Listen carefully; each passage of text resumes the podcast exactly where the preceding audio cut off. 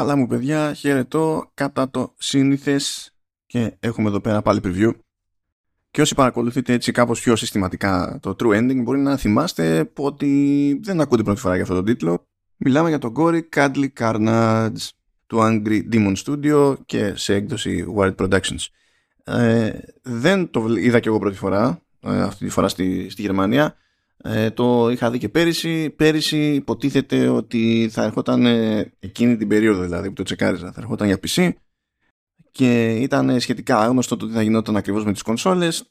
Πέρυσι το φθινόπωρο προέκυψε ότι θα βγει σε όλες τις κονσόλες. Είχε παίξει εκεί το αστείο ότι στην έκθεση του 22, στην Gamescom του 2022, ε, είχαν μια αφίσα με όλα τα formats, με όλες τις κονσόλες πάνω και την είχα δει και λέω τι μου λες ότι είναι για PC αφού έτσι και έτσι και στην ουσία τι είχαν κάνει είχαν τυπώσει αυτοί τα εικαστικά αλλά δεν είχαν τελεσυδικήσει ακόμη τέλος πάντων οι συμφωνίες, οι αποφάσεις κτλ οπότε είναι σε παρακαλώ μην πεις ότι είναι για όλες τις κονσόλες και τέτοια για θα κρεμεί ακόμη και πάει λέγοντας ε, αυτό άλλαξε τέλος πάντων αργότερα στο περσινό φθινόπωρο. Πάρθηκε απόφαση, έγιναν ανακοινώσεις ότι είναι τέλα, πέρα για πέρα multi-platform. Οπότε βγαίνει σε PC, PlayStation 4, PlayStation 5, Xbox One, Xbox Series και Nintendo Switch. Οπότε όλοι θα έχουν ευκαιρία να κουμαντάρουν μια μουγγί γάτα που καβαλάει hoverboard που δεν το βουλώνει και τα βάζει με δαιμονισμένους μονόκερους. Γιατί, γιατί έτσι μας γουστάρει. Όλο αυτό τέλος πάντων σημαίνει ότι δεν θα καθίσω να κάνω νιά τα του demo που, που είδα ε, γιατί τα βασικά τα έχω καλύψει στο προηγούμενο επεισόδιο που έκανα για το ίδιο το παιχνίδι. Θα βάλω φυσικά link προς εκείνο το επεισόδιο όποιος θέλει να ακούσει τι πιο συγκεκριμένες λεπτομέρειες, τα βασικά τουλάχιστον ε, μπορεί να το κάνει. Είχα περάσει καταπληκτικά πάντως με το περσινό demo και πέρασα καταπληκτικά και με το φετινό demo. Αυτό που μπορώ να πω είναι το εξής. Πρώτον, υποτίθεται ότι το παιχνίδι θα έβγαινε το 2023. Δεν ήταν γραφτό να βγει το 2023, οπότε τώρα πηγαίνει για αρχές του 2024. Κάτι που δεν άλλαξε πέρυσι και φέτος. Εκείνος που τράβαγε κουπί στις παρουσιάσεις ήταν ο William Σαλ. Ε, ένας πάνω κάτω πιτσιρικάς που στην ουσία είναι και συνθέτης ε, της μουσικής του επένδυσης του παιχνιδιού αλλά πάνω απ' όλα είναι και audio director είναι από τις περιπτώσεις αυτές περίεργες όπου ο τύπος του ήχου τραβάει το λάθος κλήρο ξέρω εγώ και κάθεται και τραβάει το κουπί. Αν είναι κάποιος άλλος δηλαδή κάποιος artist, κάποιος ξέρω εγώ level designer κάτι που να έχει να κάνει πιο άμεσα ας το πούμε έτσι με τα πρακτικά του, του gameplay και τα πρακτικά του σχεδιασμού. Τέλος πάντων αυτό είναι έτσι για το, για το χαβαλέ. Ας πω κάτι παραπάνω για το demo. Λοιπόν πέρυσι υποτίθεται ότι το demo που είχαν πρόχειρο ήταν ε, το πρώτο επίπεδο του παιχνιδιού. Φέτος το demo που είχαν πρόχειρο ήταν το δεύτερο επίπεδο του παιχνιδιού. Το σύνολο των επιπέδων στην τελική έκδοση θα είναι 8 και είναι σχεδιασμένα έτσι ώστε να κρατούν περίπου 3 τέταρτα με μία ώρα. Δηλαδή είναι αρκετά τροφαντά για μεμονωμένα level. Τέλος πάντων, σίγουρα με βάση τα σύγχρονα δεδομένα, ως στις περιπτώσεις αυτές που τέλος πάντων κάποια παιχνίδια εξακολουθούν να έχουν τη λογική των επιπέδων.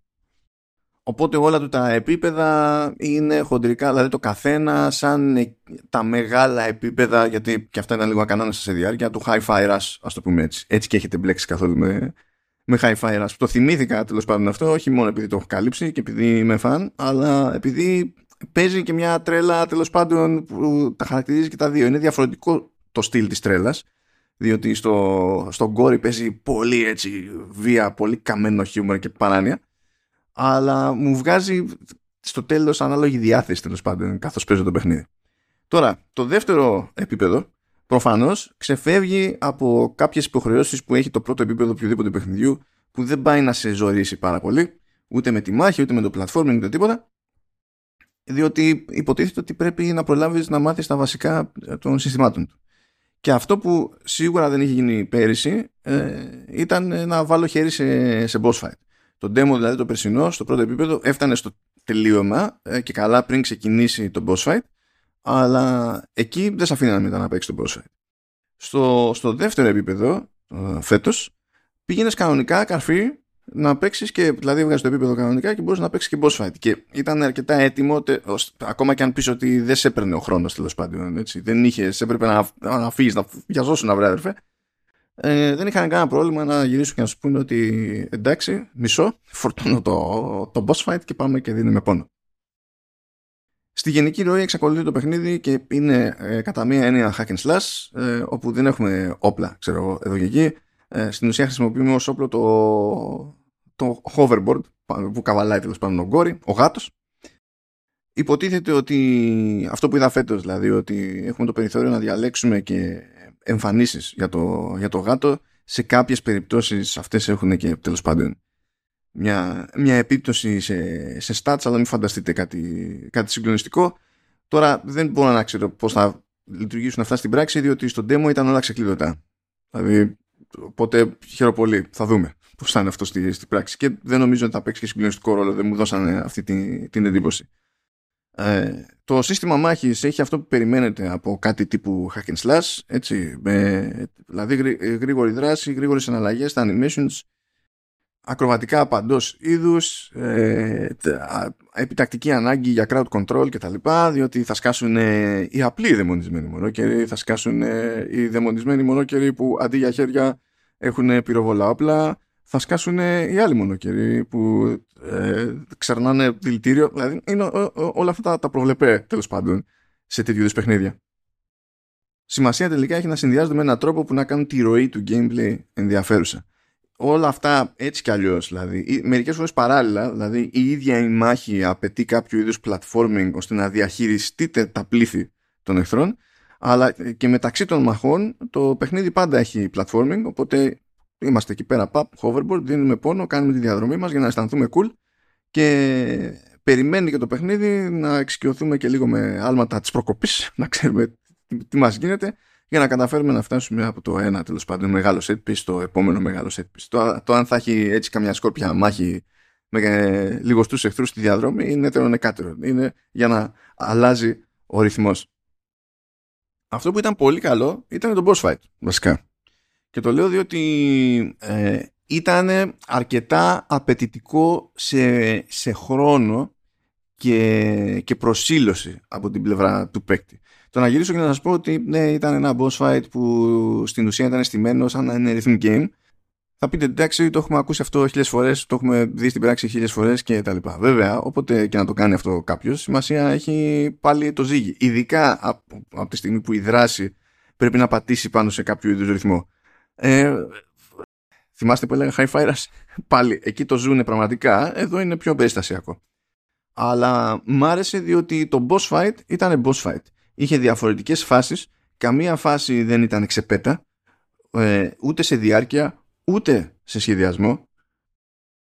Και όντως με τα δεδομένα που μπορεί να έχει το δεύτερο επίπεδο από τα 8 υπήρχε και ένα επίπεδο πρόκλησης τουλάχιστον στην έκδοση της δοκιμής το οποίο έβγαζε νόημα για τη φάση στην οποία ήμασταν στο παιχνίδι και δεν ήταν τέλος πάντων τόσο βατή η κατάσταση ώστε να αισθάνεσαι ως παίκτης ότι δεν καταφέρνεις και τίποτα. Ας πούμε, απλά είσαι εκεί πέρα για, το...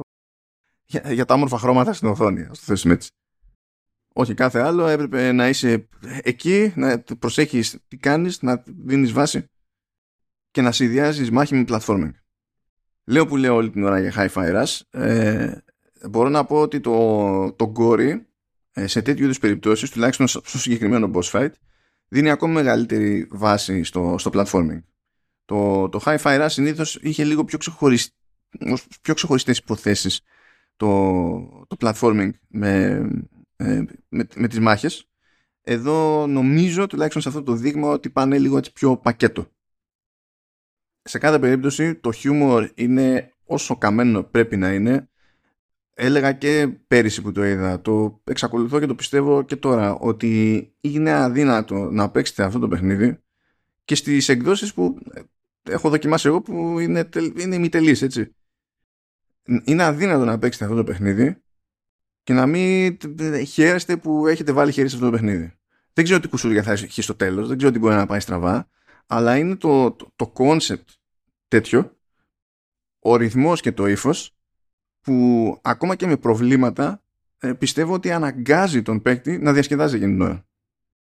Ελπίζω να διατηρήσει αυτή την ιδιότητα μέχρι τέλους. Το περιμένω στα σοβαρά, δηλαδή θεωρώ αυτονόητο ότι θα κάνω την προσπάθεια να το, να το κάλυψω. Αυτά λοιπόν τα γενικά από τη δεύτερη μου έτσι δόση Gory Cuddly Carnage και θα συνεχίσουμε κανονικά στο πρόγραμμα True Ending με άλλα χαιρετώ και πάλι και τα λέμε.